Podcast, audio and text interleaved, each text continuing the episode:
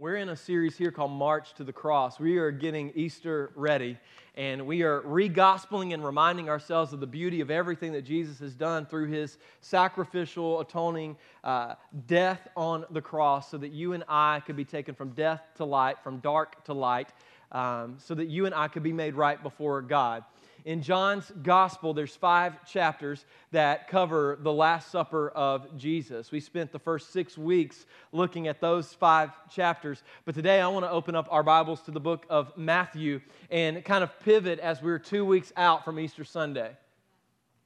I said we're two weeks out from Easter Sunday. Two, two weeks out from everybody come to church Sunday.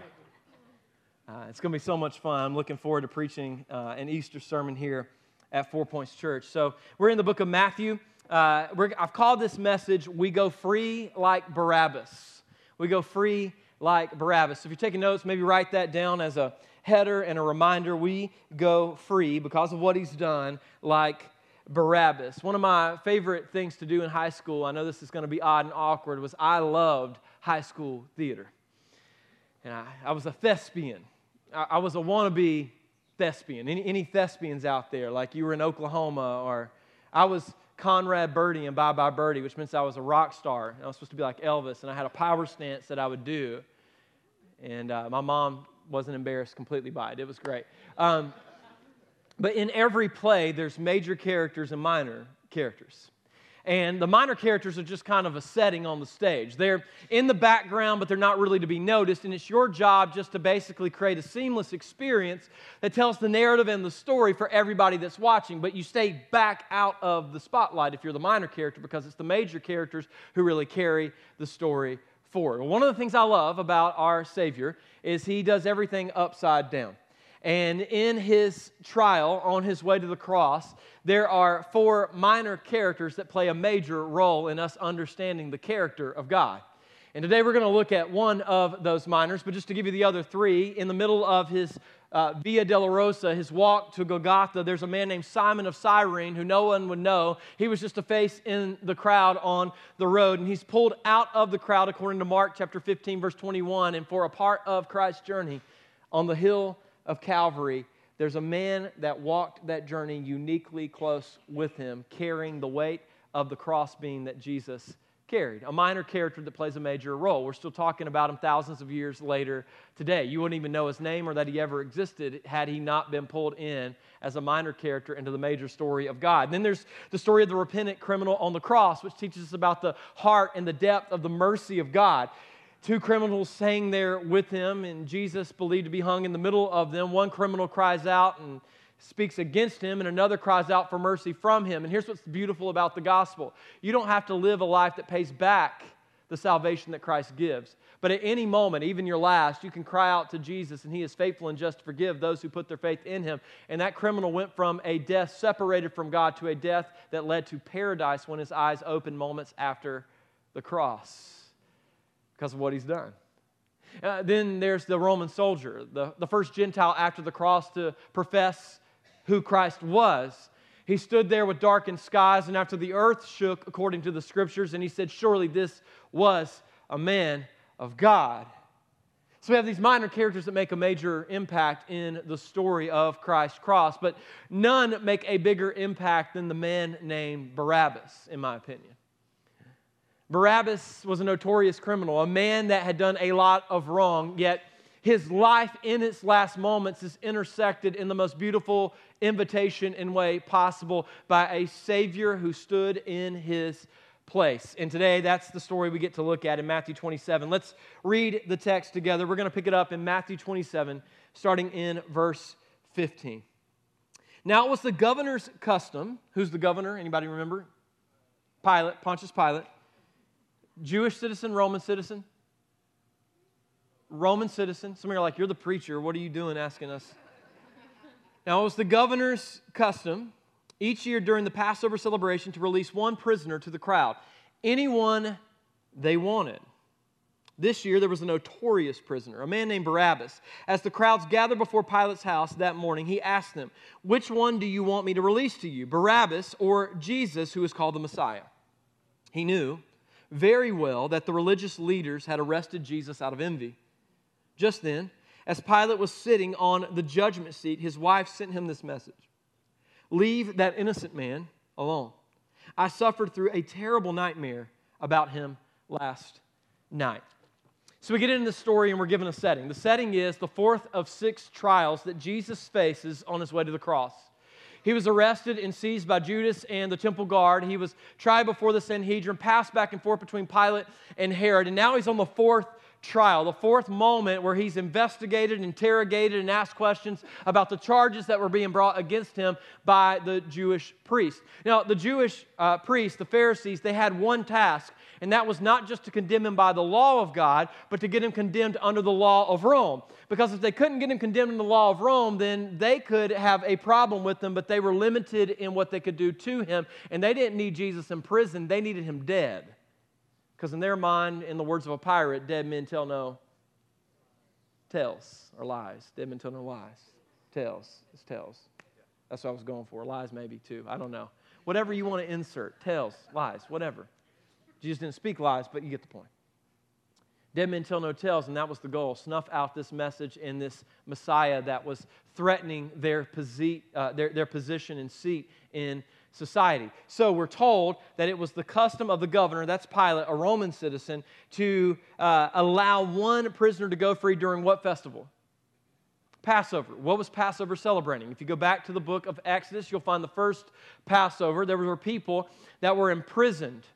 They were given some freedom, but they were oppressed as a people. And they cried out to God, and God heard their cry and chose a murderer that was hiding in the backwoods of nowhere named Moses to go and say, Pharaoh, Pharaoh, let my people go, huh, yeah, yeah, yeah, yeah. Sorry, 1990s youth ministry.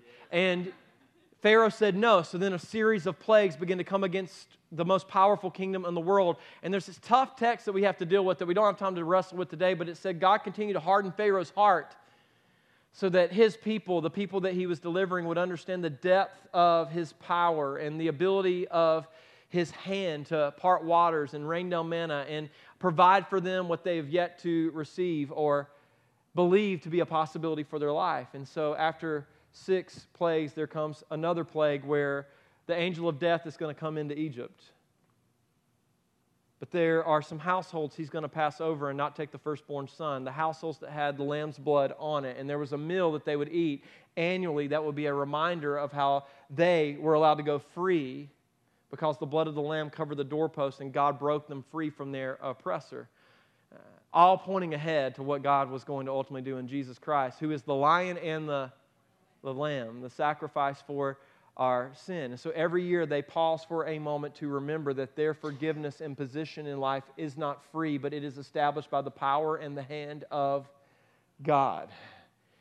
And in, in the symbol of them going free, Pilate let one person go free. Now, why would he have an interest in letting someone go free as a Roman governor? He's not a Jewish citizen. He's not a believer of God. Why would he have an interest in letting, allowing them to go free? Well, Rome came through and conquered everything and they set up a garrison of soldiers in every city they conquered because if an uprising took place in a city that you conquered and you were understaffed in that city to deal with it, you could lose that city, lose the taxes, you couldn't pay your soldiers, which is how you kept your force in the world to keep everybody afraid of you and your empire growing. So they would set up governors that represented Rome's interest, and their primary job was to ensure that everyone paid taxes and that everyone stayed in line. And they would come in and they would establish a rule. The rule was there is a religio that every single one of you must adhere to. It's the, where we get the root word religion. And so the religio was you must believe that Caesar is preeminent and first. And Caesar is God. And you pay taxes to Caesar, you serve Caesar, you give honor to Caesar, you don't rebel against Caesar, you don't rival Caesar, and then you, as a people, can believe whatever superstitio you want to believe, which is where we get the root word for superstition. So they came in and they said, here's the state mandated religion, and you can keep your superstition. And so he had an interest in working with the Pharisees, even though he didn't believe what they believed, to keep the peace so that they wouldn't have an uprising, pay their taxes, and Rome can continue to grow. It's the playbook of the oppressor. Make them think they're free and never let them understand that they really aren't free.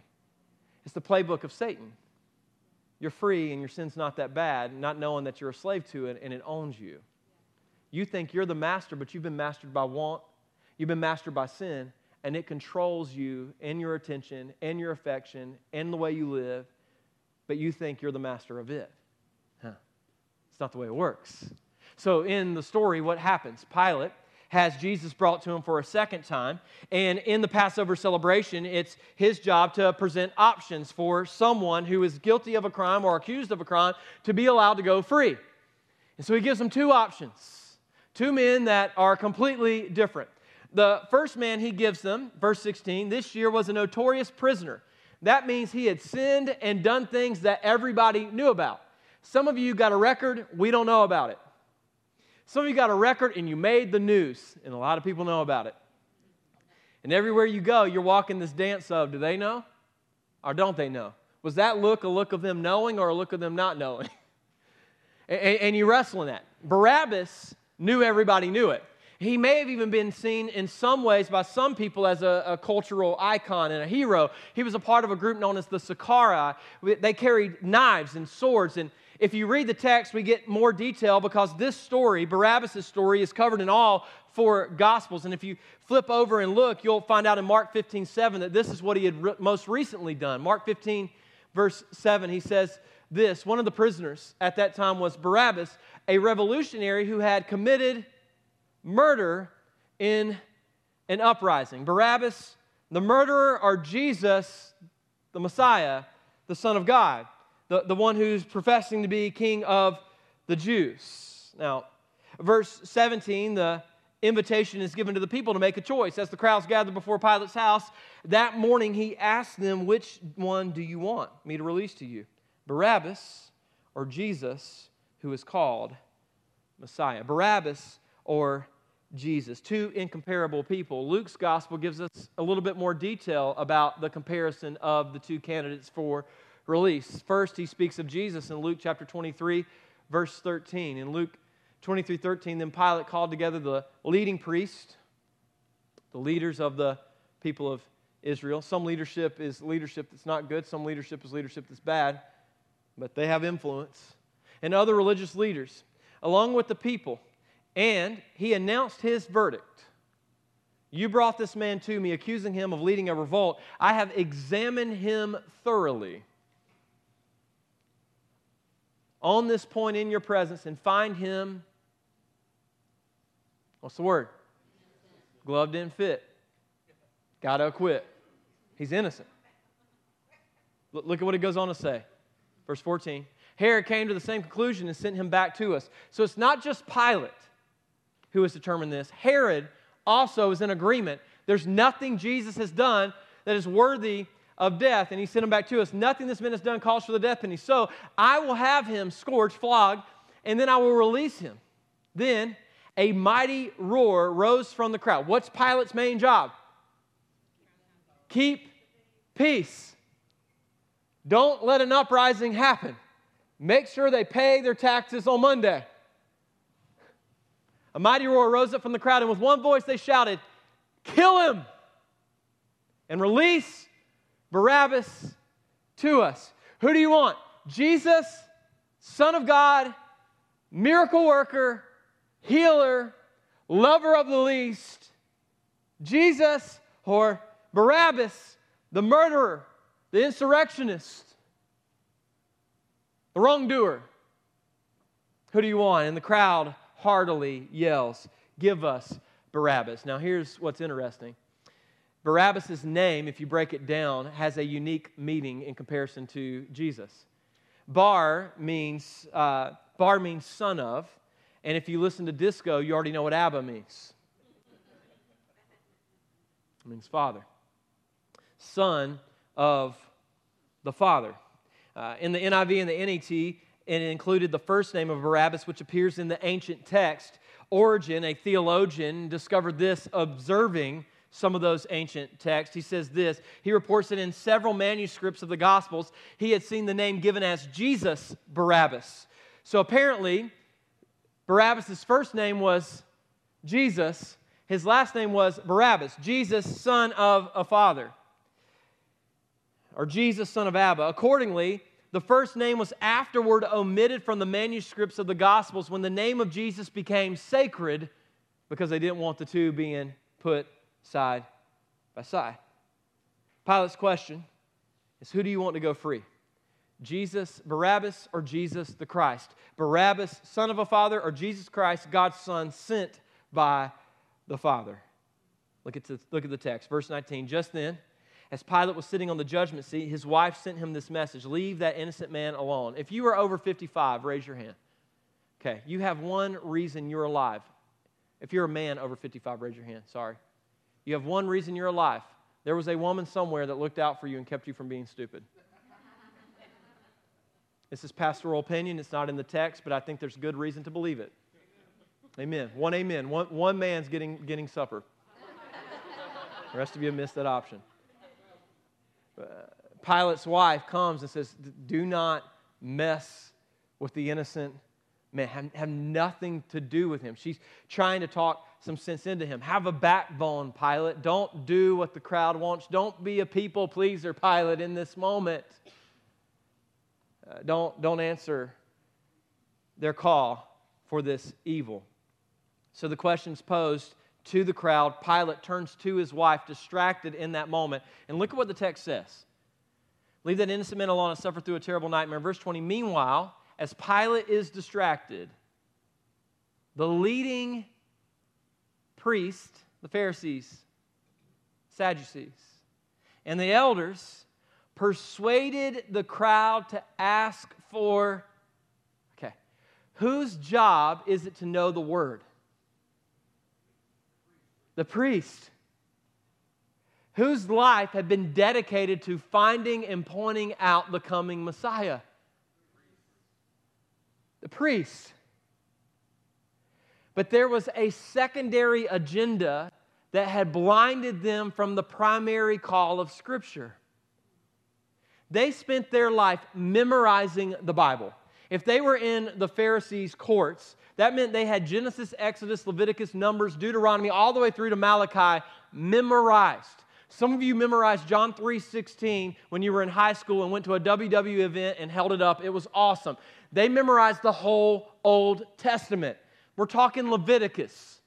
The details of building the temple in memory. They could walk you through the temple and be like, let me tell you exactly how long that wall is, how high that wall is, why that's there, why that's there, why that's in that position and not over there, because they knew the law of God. Yet, in all of their familiarity, in the moment where the Messiah that had been prophesied was coming, they missed it. And it should be obvious. And let me explain. The Old Testament is chock full of God calling his shot. It's called prophecy. Psalm 22, 250 years before crucifixion is ever on earth are being practiced by the Persians, the first who did it. We get Psalm 22 where it speaks of the coming Messiah that would be pierced through for our sin. It speaks of how his bones would be exposed from scourging, something that was not practiced on earth. God is saying, I'm going to do this. Y'all are likely going to miss it. Satan's going to try and fight against it, but I'm God and I do what I want. So, in significant and great detail, so that you and I would have confidence and reason to believe, he calls the shot of what the Messiah would come to do. We get the fifth gospel in Isaiah chapter 53 that many theologians call the fifth gospel because it's so centered on the coming Messiah. And it says, He's despised and rejected, a man of sorrows. You, you would think it would occur to them, hey, the Bible's saying we're going to miss this. We, got, we, we need to be mindful. We're, we're going to miss the Messiah. Yet, in the moment where they could point to the Messiah, they stir up the crowd against Jesus. Now, let, let me make something very clear. Some have used this text to create anti Semitic thoughts towards the Jewish people. And that absolutely is not found, or is there any grounds for that in here? Let, let me explain. While we think the world is out of control in this story, and you could think that this is a tragedy where a crowd rose up and got an innocent man killed. What you need to know is there was a sovereign God in authority as Father overseeing the entire proceedings within time. Deuteronomy says there can be no forgiving, there can be no forgiveness of sin without the shedding of blood. So if Jesus' blood isn't shed, forgiveness is not given. The cross was not a possible choice. It was the plan and the choice of the Father for the Son. And the Son is already in the garden, sweating blood, drank the wrath of our sin, and in the process is allowing God the Father to put the sin of you and me thousands of years later on his shoulders so that he could go to the cross to die for our sin in our place. This was always the plan. Yet man tried to subvert it, and the Pharisees tried to work against it. And in this moment, they stir up the crowd to pick the murderer, not the innocent man. So the governor asked again after speaking to his wife, Which of these do you want me to release to you? And the crowd shouted back, Barabbas! Give me the murderer. There's a tension we could have with our leaders. Uh, they are flawed because in various ways, if you've been in church long, you've been felled by a pastor.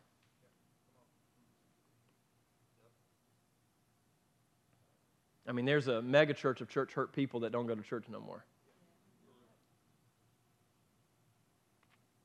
We, we tend to have this, this tendency of being really cynical towards people God uses or being really blind to people God may be using. Cynical in that we figured out they were human after all. And instead of inviting them shoulder to shoulder as a brother or sister in arms with us, we deified them so we had no other choice but to demonize them.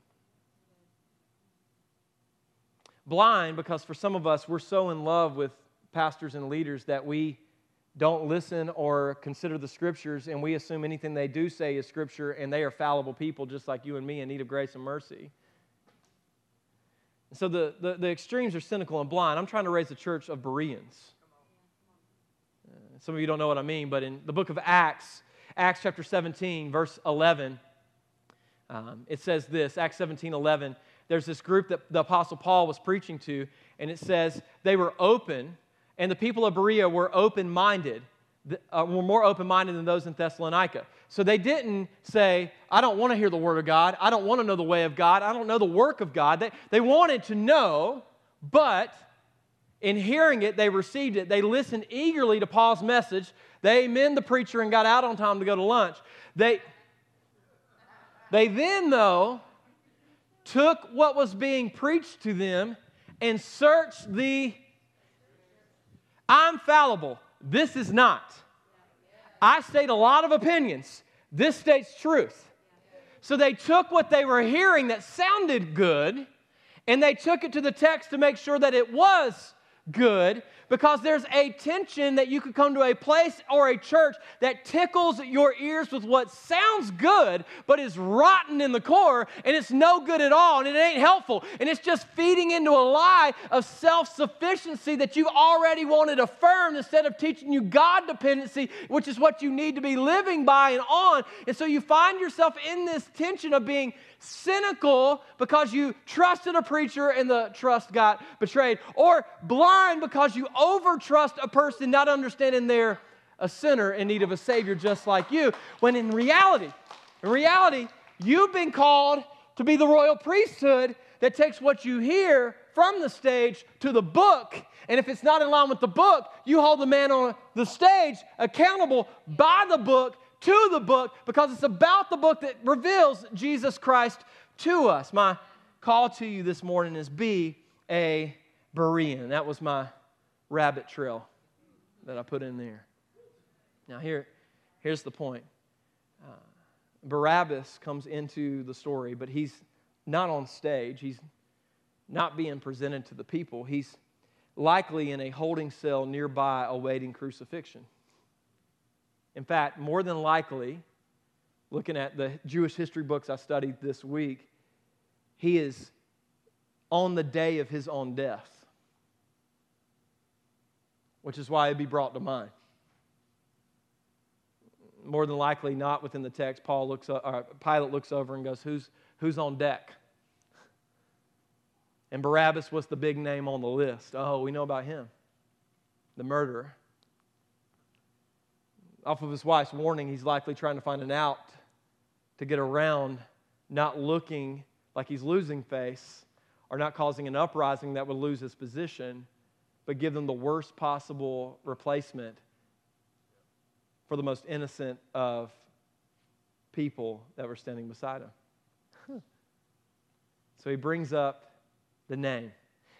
Now, if you look at a map of Jerusalem at the time of Jesus, uh, I'm sure all of you can see this very clearly. So you're going to have to trust me a little bit and then, like a Berean, go Google yourself. It says right here, we got Golgotha would have been right outside this side of the day. That's uh, gate. That's where the crucifixion and burial would have been nearby. They wouldn't have crucified him on top of the hill, they would have crucified him at the bottom of the hill. The hill set a backdrop and a background for the crucifixion. Uh, I'll get into maybe some more of that later. Uh, his crucifixion and burial would have been up there, but right here on the side wall, there would have been a platform near the praetorium where Pilate would have daily sentenced those who were accused of crimes against Rome to crucifixion.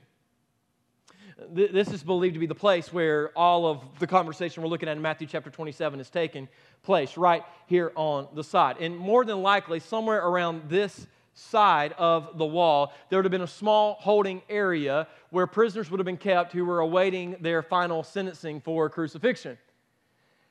So Barabbas awaked to the day thinking, This is it. My last day on earth. I'll never hug my mother. I'll never see my friends or my family again. No last meal. No more mom's cooking. It's done. And sitting in that cell nearby, he likely couldn't hear Pilate, but he could hear a crowd. And as he sat in his cell, look at what the text says. Pilate asked again, verse 21, Which of these two do you want me to release to you? The crowd shouted back. You hear not Pilate, but the first thing you hear is Barabbas. Then, after calming them down, Pilate responded, Then what should I do with Jesus, who is called the Messiah? Barabbas hears, Crucify him! You're in the cell guilty. You know what you've done. Rome speaks against you. Some of your own people speak against you. Your own conscience speaks against you.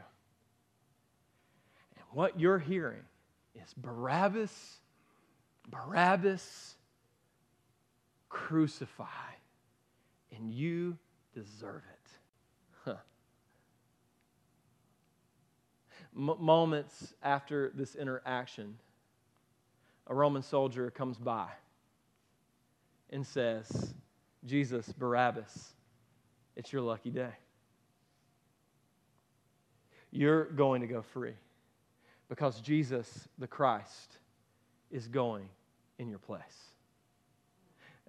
This is not a story of exchange. An exchange would have been one or the other. That's what the people thought was happening. No, no, no. This is a story of divine substitution. It's one in place of the other. You see, he made him who knew no sin to become sin on our behalf that we might become the righteousness of God. He made him who was not identified, named by, or known to sin, sin. Now, you and I can be marked by, identified by, and known by sin. All of sin and fall short of the glory of God. Romans 3:23. Romans 6:23. For the wage of sin is we deserve it. We have purchased it with our own actions. But God,